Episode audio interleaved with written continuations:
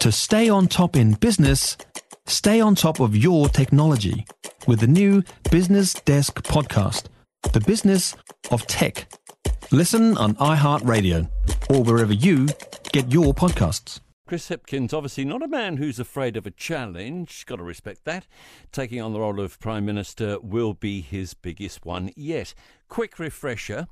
The last One News Kantar poll put Labour five points behind National and still sinking at 33. The Nats clawed their way another point higher in the December result to 38. Add in ACT's 11, that gives you 49, enough for a secure majority in the House. The left, Labour and the Greens 42. But a lot can change over a Christmas holiday. And, my word, a lot has. It is going to take a bit more than that, though, isn't it, to turn the tide? The advantage Hipkins has is that his party is in office right now. So it can take direct action and it can be done quite quickly. But what can he actually do to reduce the impact of inflation? This is the killer.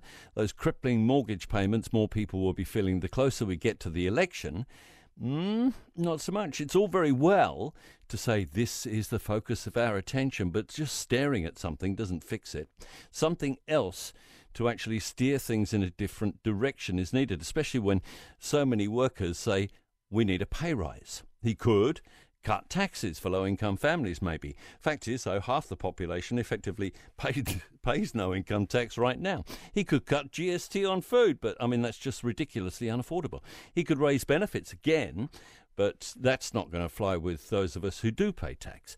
If Hipkins wants to appeal to the hearts and minds of mainstream New Zealand, he'd need to unwind 345 Waters, dump the Maori Health Authority, income insurance, gotta go. Fix immigration, come down hard on crime. It's no small ask. If you enjoyed this podcast, you will love our New Zealand Herald podcast, The Little Things, hosted by me, Francesca Rudkin, and my good friend Louise Airy. We focus on all the little things that you can do to make a positive impact on your life and to cut through the confusion from the health and wellness industry. Join us every Saturday to hear from the experts for all the tips and advice you need. Just search The Little Things on iHeartRadio or wherever you get your podcasts.